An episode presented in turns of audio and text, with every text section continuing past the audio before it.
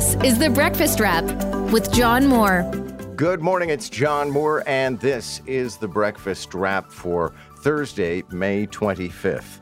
The weather forecast for today sunny with a high of 16 degrees. Here are the five things you need to know. Number one, leading mayoral candidates clash in three debates in one day. Number two, Doug Ford laces into Mississauga Mayor Bonnie Crombie. Number three, Toronto restores Nathan Phillips Square Canada Day celebrations. Number four, an in depth report exposes disorder on the TTC. Board Chair Jon Burnside here at 8.05. And number five, the world mourns the passing of the Queen of Rock and Roll, Tina Turner. The Breakfast Wrap with John Moore.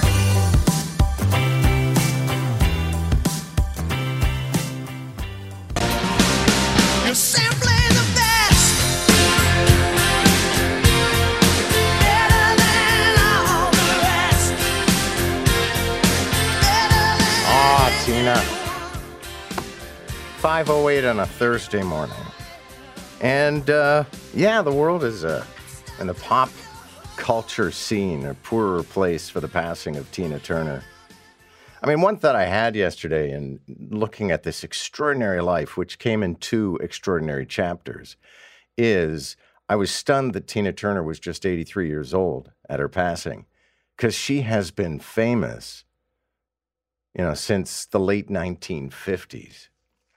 But we'll definitely pay tribute on the show this morning because, I mean, just enjoying a lot of her music. And like I said, it comes in two chapters, right? I mean, she is classic R&B and rock and roll from the 1960s and then that incredible Phil Spector song. Mad as he was, he was a genius, and it's probably the absolute peak of Wall of Sound, his incredible producing technique, and that's River Deep Mountain High. And then she walks away from Ike Turner, or as apparently somebody on New York radio yesterday called him Ikey Turner. Because, you know, the youngins, they don't know who these people are. But she walks away from Ike Turner, and actually things were getting pretty obscure and pretty lonely. She was, you know, doing industrial conventions and and stuff like that. And then she just falls in with the, some of the most incredible songwriters and producers of the 1980s. And I think it is easily arguable that Tina Turner is one of the all timers. You know, like she's up there next to the Rolling Stones and David Bowie. And the 80s were an incredibly fertile time for stadium rock and, you know, group concerts and collaborations. Um, but she was absolutely amazing. And there's one last aspect in all this, which is, as I've often observed of sports figures, that you can be a fantastic ice hockey player, but what is the true nature of your character? You know, what does your core mean? And, you know, people like Jean Beliveau stand out. I mean, I could come up with a shopping list of sporting, Muhammad Ali. You know, there are people who have also turned out to just be remarkable individuals. And Tina Turner was that as well. So, as mentioned, I realize that uh, since her passing mid afternoon yesterday, you've probably heard a lot of people talking about Tina Turner. So I'm not going to continue now because we've got news to get to. But it's it's it's a moment in uh, pop history, and she deserves the uh, the accolades as well. So uh, there was there were actually three mayors debates yesterday. I will freely confess, as I had warned you yesterday morning, I think I said, I'm not an oblate nun. You know, like I'm not going to spend the whole day just, I'm not a sin eater. I'm not going to spend the whole day watching three debates so that I can distill them all down for you this morning. But I did watch almost to the end last night's Scarborough debate. And I do I have a few takeaways one would be like just in terms of how people are coming across and what they're doing. For one thing, it's very, very clear that, you know, of the six candidates who were on stage last night, there are two that everybody else is trying to take down. And one is on the left and one is on the right. One is the leading contender. Another is somebody I think that the Conservative Brain Trust always thought would be a leading contender, but I think is suffering from a failure to launch. So on the left, it's Olivia Chow, who is the leading contender at 25% in the polls. On the right, it's Mark Saunders. And so whoever sort of considers that immediate person uh, competition, they're going after them. Um, and, you know, just in raw analysis in terms of what I was seeing on the stage last night, I still think Mark Saunders is not really, it just, it doesn't do it for me. Olivia Chow, I'll confess, I've, I, she's a very nice lady. You know, I've, I've had plenty of time to sit and talk with Olivia Chow, and I find her a very impressive individual. But in the debates, she just sort of, it's almost like, oh, like, hey, I got one minute, so let's find a way to waste a minute. Um, I think Ana Bailão is, I'm sort of lukewarm on Ana Bailão's performance last night. I actually think, and I know that this will drive some people crazy because, you know, I, I, I'm always mindful of the fact that the general pool of people listening to talk radio tends to be more conservative than the general population. And I found Josh Matlow to be the most impressive person on stage last night. I also thought that Mitzie Hunter was doing a lot better than I've seen her do before. And Brad Bradford, who, you know, in a conversation with me not long ago said that he was trying to find a way to up his game in debates. I thought he also did fairly well last night. So you got your two leading candidates who I found not particularly impressive. The person who was considered to be the front runner because they were the first person in the race, I'm kind of lukewarm on. And then you get into uh, Mitzie Hunter, Brad Bradford, and Josh Matlow. That's simply my analysis. Maybe you had a different impression, and you can always text us at 71010. There was one other aspect, incidentally, to last night's debate. And Mike Catherwood, maybe we can find an example of this somewhere. But they were using this chime slash gong in order to signal. They gave everybody a minute to respond to a question. And then they would hit this chime. And for all the world, it sounded like the arrival of death. It was like gong. Um, but, you know, it was effective. So here we are, what, the 25th of May. The election is on the 26th. And I think it's starting, I don't think it's starting to gel necessarily, but I think we're closing in on people starting to arrive at what their final assessment will be. And I saw a copy, incidentally, of the ballot yesterday. And it's going to be, I think it's three rows of names and the print looks kind of small, but you're definitely going to have to go looking for your candidate. And to my eye, I guess maybe we can do a quick little bit of research and uh, find out absolutely for sure. But it looked like it was like a foot and a half long, and it didn't look like a, you know um, a conventional sheet of paper.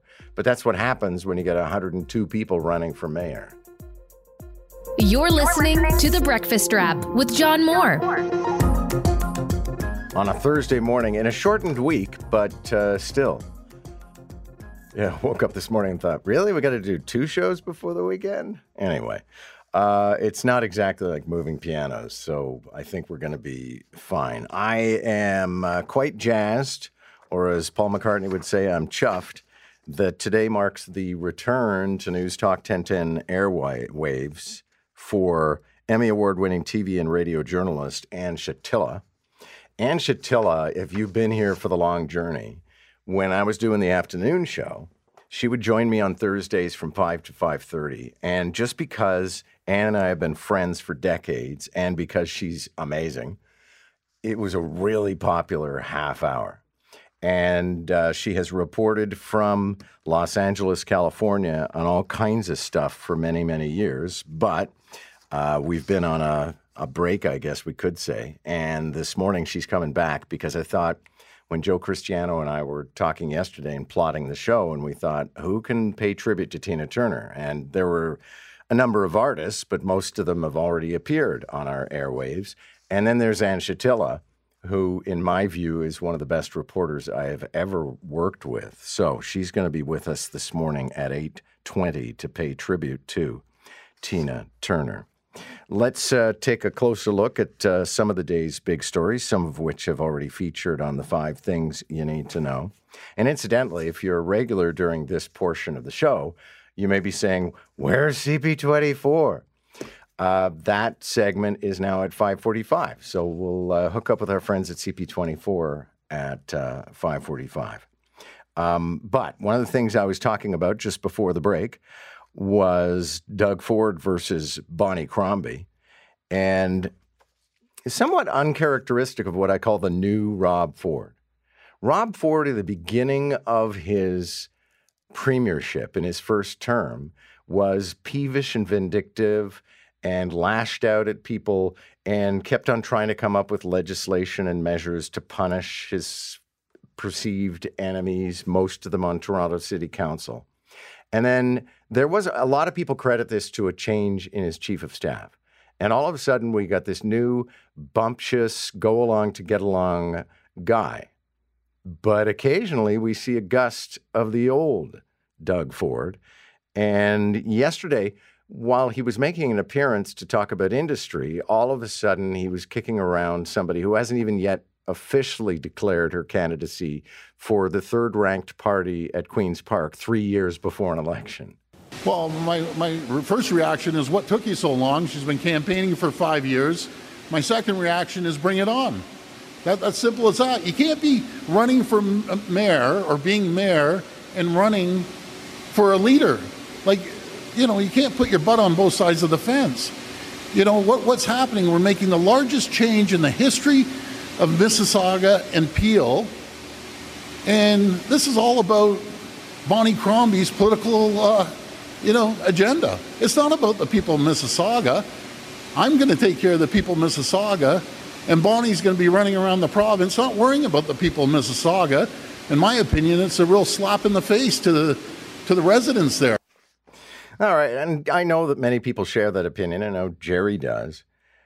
But you know who ran for office while holding another office? Rob Ford. Rob Ford was a city councilor, ran for mayor.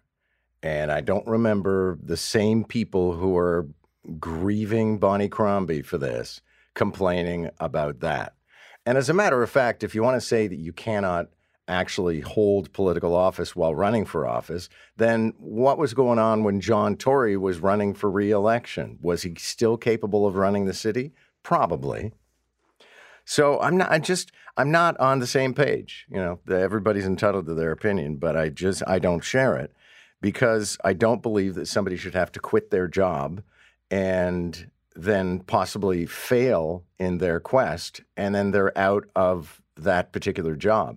And you know, in some industries, you are compelled to do so uh, because there is a, an obvious conflict of interest, particularly in media. Lots of media people run for office these days. I always say News Talk 1010 seems to be a stepping stone to political um, success because how many of our former on air talent have held office? But at the same time, I just, I think you know, and the, it's up to the voters of Mississauga at the end of the day, or the uh, constituents in Mississauga. If they think that Bonnie Crombie is shortchanging them, then they can rise up and you know flush her from office. Subscribe today and always hear the latest episode of The Breakfast Wrap with John Moore. Ah, Tina Turner passing away at the age of 83, and she really was the full package. I mean, one of the all-time voices. And when you watch, in particular, they've been running a lot of this black and white footage from, I guess it's the Ed Sullivan Show, and I mean, she was sensational as a dancer and singer, and she lived the life. You know, there was a documentary that came out a few years ago that I don't know that it's immediately available, but I imagine it's going to be restacked very soon on whatever streaming service it, it was carried on originally. And it made it very clear at the end of the documentary that she was done. She was living in Switzerland. She was very happy in a marriage of, I think, about 20, 25 years with a man who most people probably can't name. I can't because it was a tremendously private affair. And she was just doing her thing. So it's it's wonderful that the world is paying tribute to her, and I hope she understood, and she probably did, um, just how much of a titan of pop culture that she was. So, um, wanted to reference, incidentally, yesterday, Jerry Agar had a half hour conversation with Pierre Poilievre, and it left me with a mixed impression. Because, I mean, he talks a good talk, but there's also sort of these assertions like he's going to force cities to build housing, and if they don't, he's not going to give them money. And I'm thinking, if that worked, then somebody might have tried it before. Um, you know, there may be some other issues about why cities aren't building housing. It's not intransigence. It's uh, you know, it's a raft of of mostly local issues. Um, but you know, on things like spending, uh, I think the future, and I used to work there, the future of the CBC is definitely debatable. And I, I had a conversation with somebody quite recently about the fact that the French language CBC is integral in Quebec. It is a player, probably makes money. It is part of the pop culture scene. It is part of the news scene. It has relevant shows locally produced in the French language. Um, I also believe that CBC Radio, in spite of the fact that we compete with each other, although not as much as we used to, I have to say, uh, you know, with apologies to my good colleagues, my former colleagues at the CBC, uh, the morning show isn't quite the player that it used to be. Uh, but I believe that radio is still part of the original mandate of the CBC, which is to bind the country and to reflect Canada to Canadians. But the risk of being extraordinarily unpopular in some circles, you know, it's kind of like the NFB. I think it's time to get out of the business of running, uh, you know, a company that produces movies and running a corporation that produces television. And if you want to support Canadian culture, then you target individual projects and you provide funding for something as amazing as Schitt's Creek. But the idea of 24 hours a day of programming paid for by the people is not quite as relevant in the current environment as it used to be. So when he said, you know, I'm going to save a billion dollars, I'm going to defund the CBC, it's not as outrageous as it sounds. But I just want to play one quick clip from that conversation because the, the uh, the last reflection on listening to Pierre Poilievre for a half hour is he was kind of Jack Laytoning it. Jack Layton used to pivot to the same talking points over and over and over. And I appreciate, you know, you go from CP24 and then you hop into our studios and you say the same thing because it's not the same audience. But after a while, it gets tedious. And Pierre, and it also just sounds robotic. It's sort of like you're an AI system stringing together the same sentence over and over and over again. But I liked one of Jerry's questions. I thought Jerry did a great job. Uh, but close to the end of the interview, he said, You keep talking about gatekeepers. What is a gatekeeper? They're the people that stand in the way of people getting things done.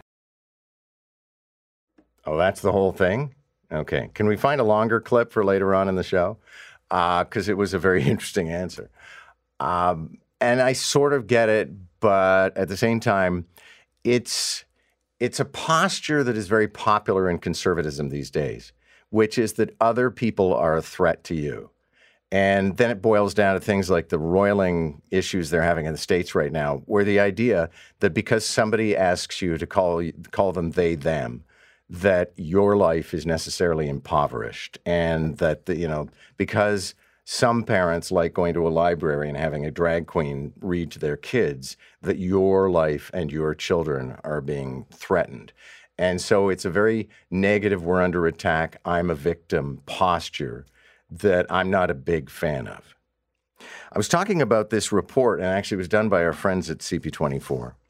Um, they obtained, through access to information, one week's worth of records at the TTC of rider complaints. It was from March 24th to March 31st.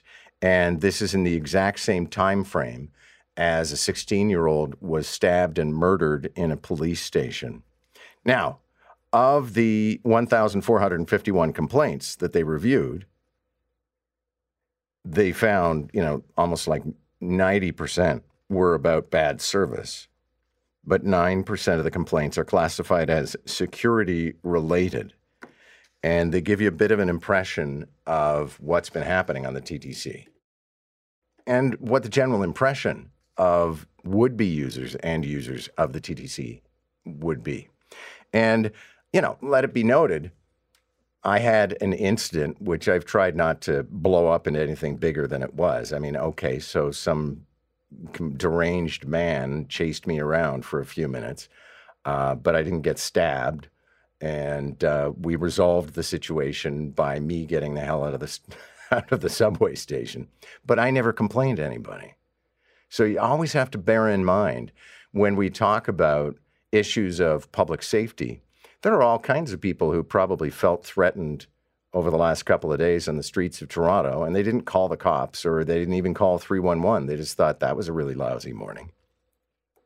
But some of the incidents that are described uh, March 24th, one rider contacted the TTC to say they were on line one when a woman was yelling obscenities at them. The woman yelled threats and pulled out a pocket knife. March 27th, a writer says a man began calling a young girl offensive names shortly after she got on a bus. And at one point, the man spat on the girl, prompting her to flee. And I have to wonder this is a writer who observed that who reported it, but did the girl report it? Um, March 30th, a writer contacted the TTC to report that another passenger had stopped in front of them on the subway, began breathing heavily. When the rider asked them to leave and began to walk away, they were pushed to the ground from behind. The Breakfast Wrap with John Moore.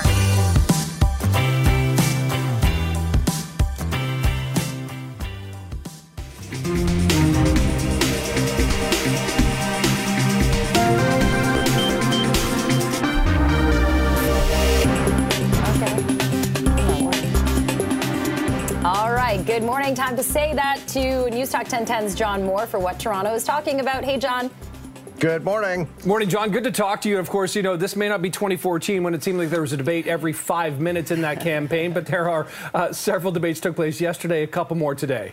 Yeah, exactly. A couple more today. I cannot imagine what it's like to be a candidate in this election and to have to do three debates in one day. And, you know, two of them were one hour apart. The one that I watched was last night at 6.30. And, you know, a, a quick takeaway for you. It featured Olivia Chow, Josh Matlow, Mark Saunders, Ana Bailão, Brad Bradford, and Mitzie Hunter. I actually thought that uh, Olivia Chow and Mark Saunders, who were kind of considered the front runners for the left and for the right, were kind of weak. Mitzie Hunter, who I've not been all that impressed with to date, I thought did a pretty good job. Ana Bailão, I'm neutral on.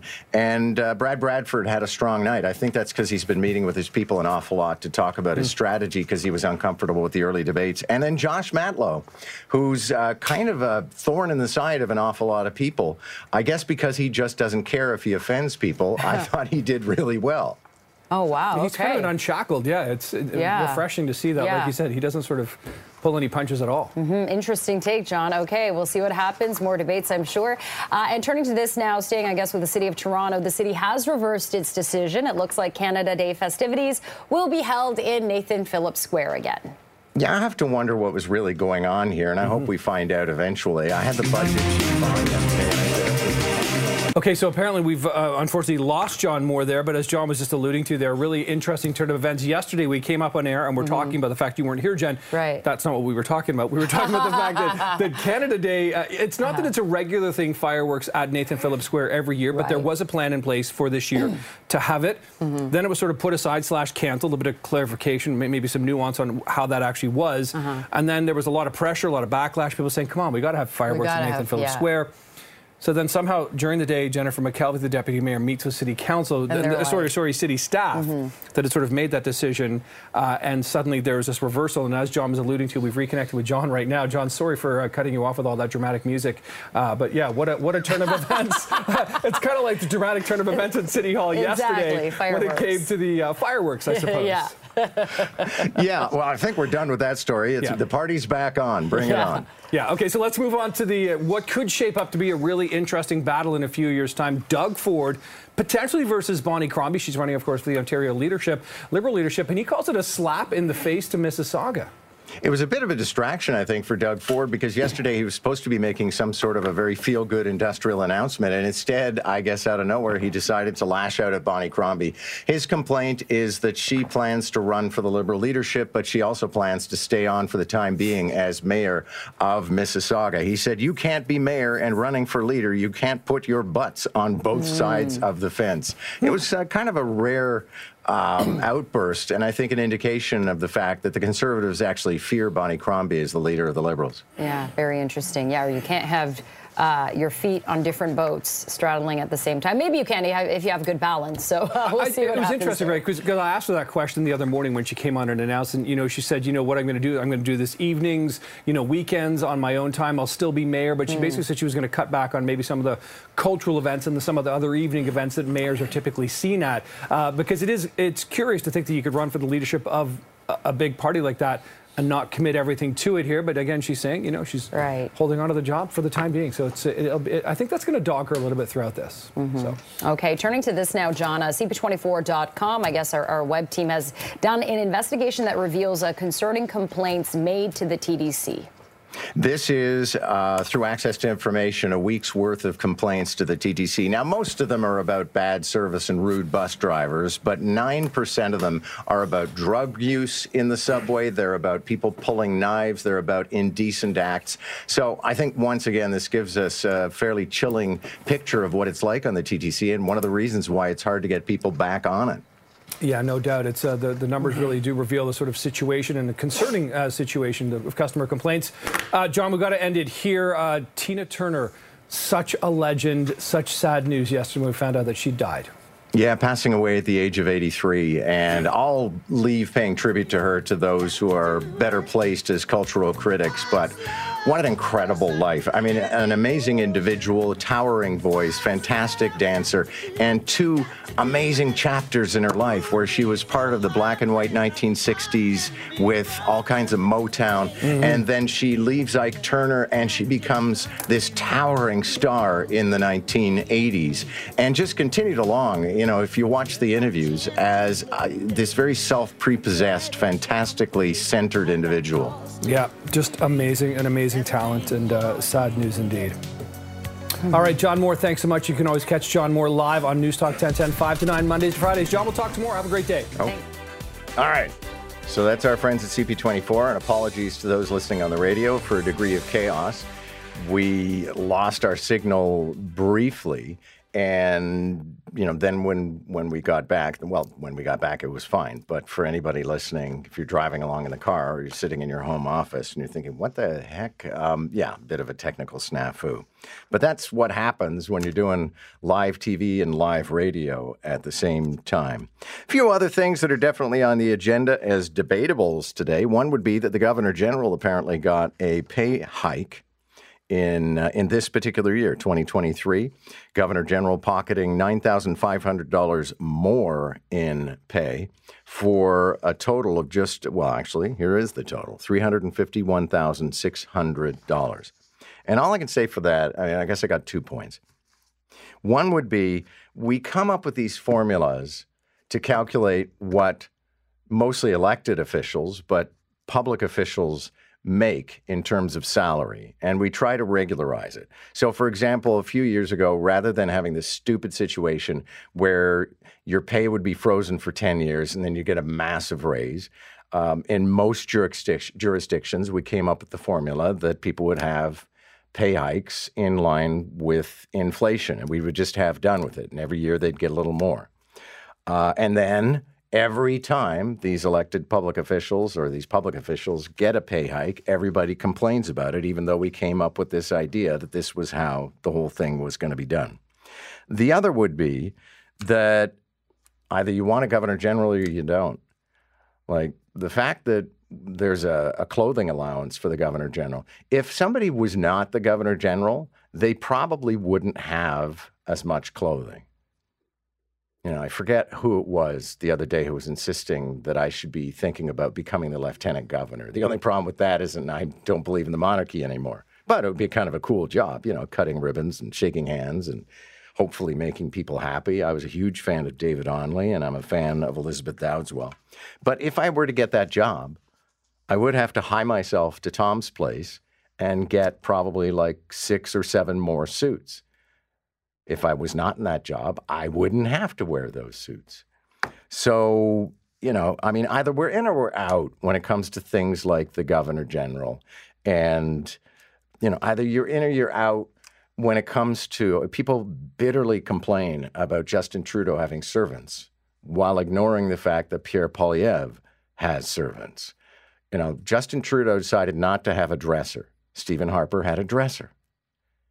And instead, Justin Trudeau hired a second nanny because he has a bunch of kids. So again, either you believe the the prime minister, just don't make it a partisan thing. I mean, if you weren't mad about Stephen Harper's dresser, then please don't get mad about Pierre Poilievre's butler and Justin Trudeau's nannies. That's the breakfast wrap. Thanks for listening. My name is John Moore. I hope we'll talk again soon. You've been listening to The Breakfast Wrap with John Moore. Don't forget to subscribe and get the latest episode from wherever you get your podcasts. And listen weekday mornings from 5 to 9 on News Talk 1010.